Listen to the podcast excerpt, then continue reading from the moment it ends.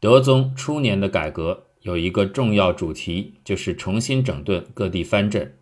主要有三个方面的藩镇关系需要理顺。首先是河北方面，这些都是安史之乱的余绪。德宗的父亲代宗迫于当时的政治形势，接受了河北藩镇的投降，可这些藩镇对朝廷并不恭顺。幽州节度使朱此可以放弃帅位到首都地区防边，但这并不意味着他们对朝廷绝对忠诚。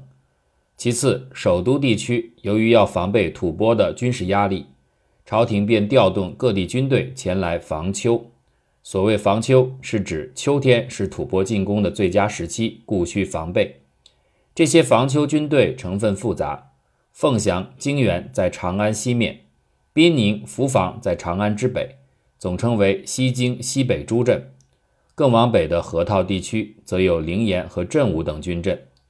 这些军镇如不掌控在唐朝中央手中，便会成为一把悬在头上的利剑，使唐廷寝食难安。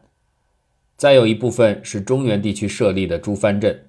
他们对保护漕运的畅通、阻遏河北藩镇南下有重要意义。若中原藩镇不掌握在唐廷之手，便会成为昼夜之患。为此，德宗甚至在外交上采取与回鹘、吐蕃交好的温和政策。册府元规卷九五六外臣部总序记云，德宗即位，与回鹘和亲，归吐蕃俘虏，至河波使，与之盟誓，以纾边难。那么德宗手上有什么牌可以保证他平定安抚这些诸藩镇的势力呢？中央政府的实力分为硬和软两个方面，硬实力是军事与财政实力，软实力指中央政府的合法性，并且这种合法性要得到广泛认可，而任免和罢免节度使，汲取地方赋税以供养中央政府调用，是中央政府软硬实力综合实施的表现。故此，德宗的强硬首先在此方面表现出来。大历十四年七七九年五月，德宗即位的当月，就从肢解朔方军入手，整顿京西京北军队。具体做法是将朔方军一分为三，设滨宁节度使，下辖河中及滨、宁、庆、晋、绛、慈、习等府州；设灵岩节度使，下辖灵州都督府，西授定远、天德、延、夏、丰等军州；设镇武节度使，下辖单于大都护府、东中二受降城、镇武、镇北、绥、银、临、胜等军州。年过八旬的郭子仪爽快接受了这种安排，但朔方军内部却发生了内讧。宰相杨延决定加强西北边陲防御，筑城袁州，引起了朔方军内讧。李怀光取代郭子仪任朔方滨宁节度使，朔方军番号加在滨宁节度使头上。内部有五位将领名望素高，表示不服。李怀光在监军翟文秀的支持下悉数诛杀。此事朝廷没有深究，却引起了其他军队的不满和恐惧。建中元年七八零年，当朝廷派李怀光兼任泾原节度使之时，受到士兵的抵制。刘后、刘文喜利用士兵情绪对抗中央的调动命令，拒不受待。滨宁节度使、灵岩节度使、夫房节度使、镇武节度使都属于朔方军系统，而泾原节度使却是安西、北庭、行营军改组而成。此外，凤翔节度使来源于原河西陇右行营军以及朱此从幽州带来的防秋军。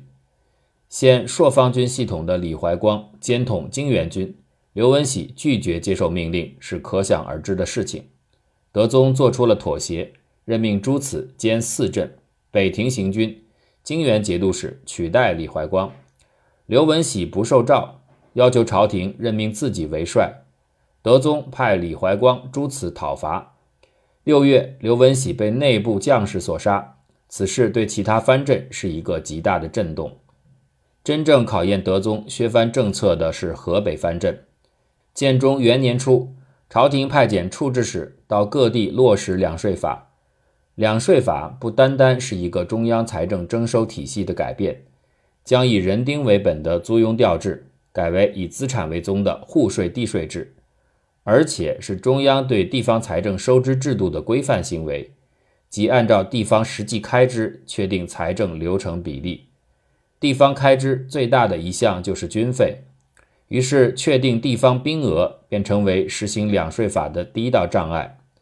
魏博节度使田悦采取阳奉阴违的态度，表面上裁撤军队，按照新定兵额计算赋税分成，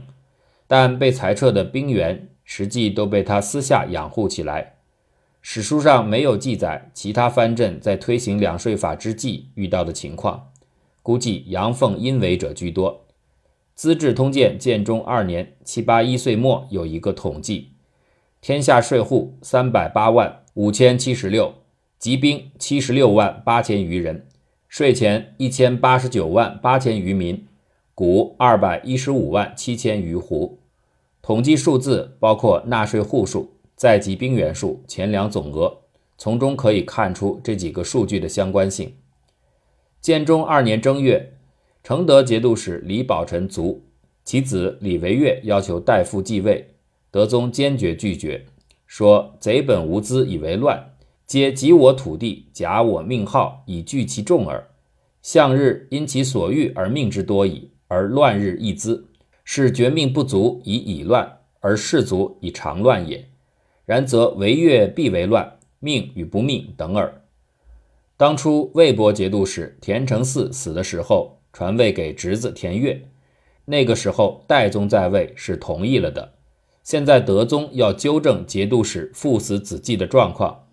德宗说，这些贼人本来没有资本割据，就依靠我的土地，假借我的位号聚众作乱，我给绝命他们会作乱，不给绝命他们也会作乱，所以我不同意节度使父死子继。魏博节度使田悦也为李惟岳请求，当初田悦继承叔父田承嗣之位时，李宝臣是帮过忙出过力的，但德宗依然不准许。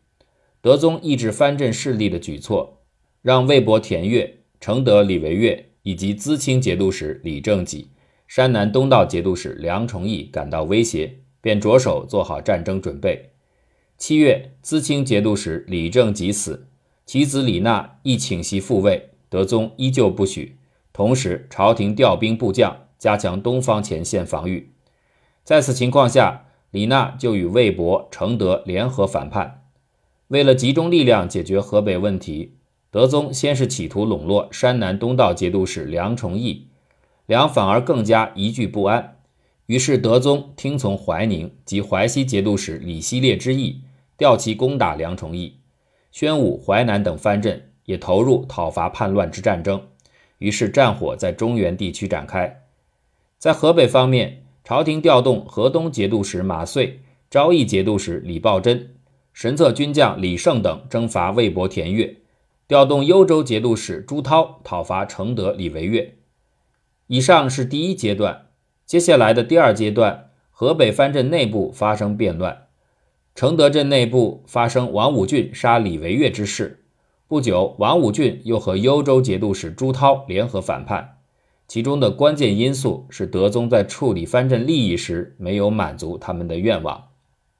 建中三年七八二年元月，承德大将王武俊杀死李惟岳，传首京师，朝廷封其为恒济节度使。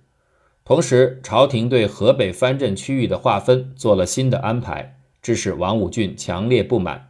于是他与平叛功臣同样不满与朝廷安排的幽州节度使朱涛联合起来叛乱，反而把矛头对准官军，救援魏博节度使田悦。德宗便调动朔方滨宁节度使李怀光率军征讨朱涛和王武俊，这样河北战火日益扩大。由于为朝廷出征的军队只要一出境就能享受朝廷提供的优厚待遇，这造成了中央财政紧张。但对藩镇来说，战争旷日持久却不见得是坏事。同年十一月，王武俊自立为赵王，朱涛自立为纪王，田悦自立为魏王，李纳自立为齐王，这就是著名的四王事件。他们还遣使奉上表笺，愿意尊奉李希烈为帝。唐朝讨伐藩镇的战争一发不可收拾。战争进入第三阶段，是淮西李希烈的叛乱导致整个局面失控，引发了泾原兵变，比西列、诸此甚至分别称楚地与秦地。淮西节度使李希烈打败梁崇义后，本想占据山南东道之地，德宗却另派人出任节度使，引起了李希烈的强烈不满。建中四年正月，李希烈反叛，自称建兴王，整个关东地区一片混乱。德宗先是派哥舒耀去讨伐，又任命亲王出任荆襄、江西、沔鄂等行营兵马都统，协调诸道兵马救援襄城，其中包括泾原兵五千人。诸此以宰相之职遥领泾原节度使，节度留后姚令言主管实际工作。现在诸此因其弟朱涛谋反而被软禁于京城，姚令言率领泾原兵路过长安。是年十月特别寒冷，将士们又累又饿，朝廷赏赐稀薄，饭菜更是粗劣。于是士兵扬言，我们吃不饱，如何到前线作战？他们听闻国库里有很多钱粮，于是发动叛乱。乱兵向民众宣传说，汝曹勿恐，不夺汝商货旧制矣，不税汝奸价没钱矣。商货旧制、汝奸价没钱是指朝廷为了筹措军费而征收的各项税费，包括交易税、房产税、商品专卖税等等。德宗率领嫔妃与皇子皇孙逃往奉天，重演当年安史之乱唐玄宗出逃之一幕。叛军推举朱此为首领，自称秦帝。朱此在给弟弟朱涛的信中说，三秦之地指日克平，大河之北伪清楚舔，当与清会于洛阳。朱此率叛军攻打奉天，一月未克。朝廷急召在河北平叛的朔方滨宁节度使李怀光、神策行营节度使李胜来救，朱此退守长安。不久，李怀光又与朝廷发生矛盾，反而与诸此勾结，不去收复长安。德宗被迫又逃往凉州（今陕西汉中）。这一期间，德宗下了一道罪己诏，说小子长于深宫之中，安于经国之务，说自己不懂政治，不懂架色艰难，不懂真正的劳苦，最终才导致变乱。除了诸此暴陵寝庙、自立为帝，罪恶太大，不能赦免之外，其余参与叛乱的李希烈、田悦、王武俊、李纳这些人都可以赦免。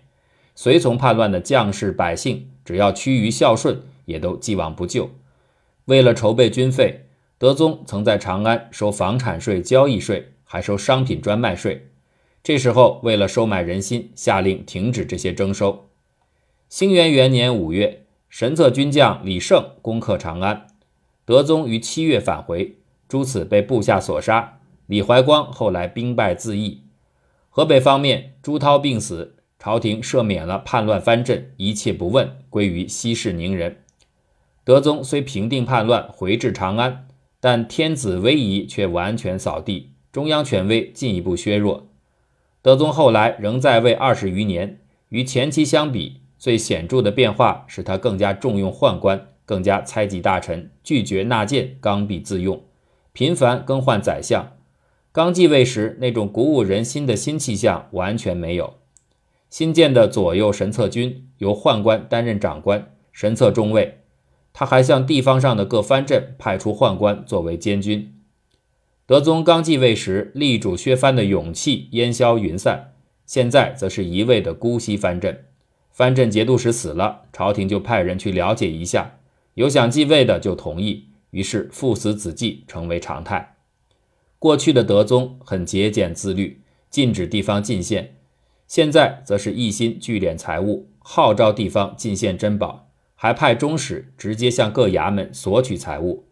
德宗甚至告诉官员们不用太清廉，拒绝人家送礼，这多么不通人情。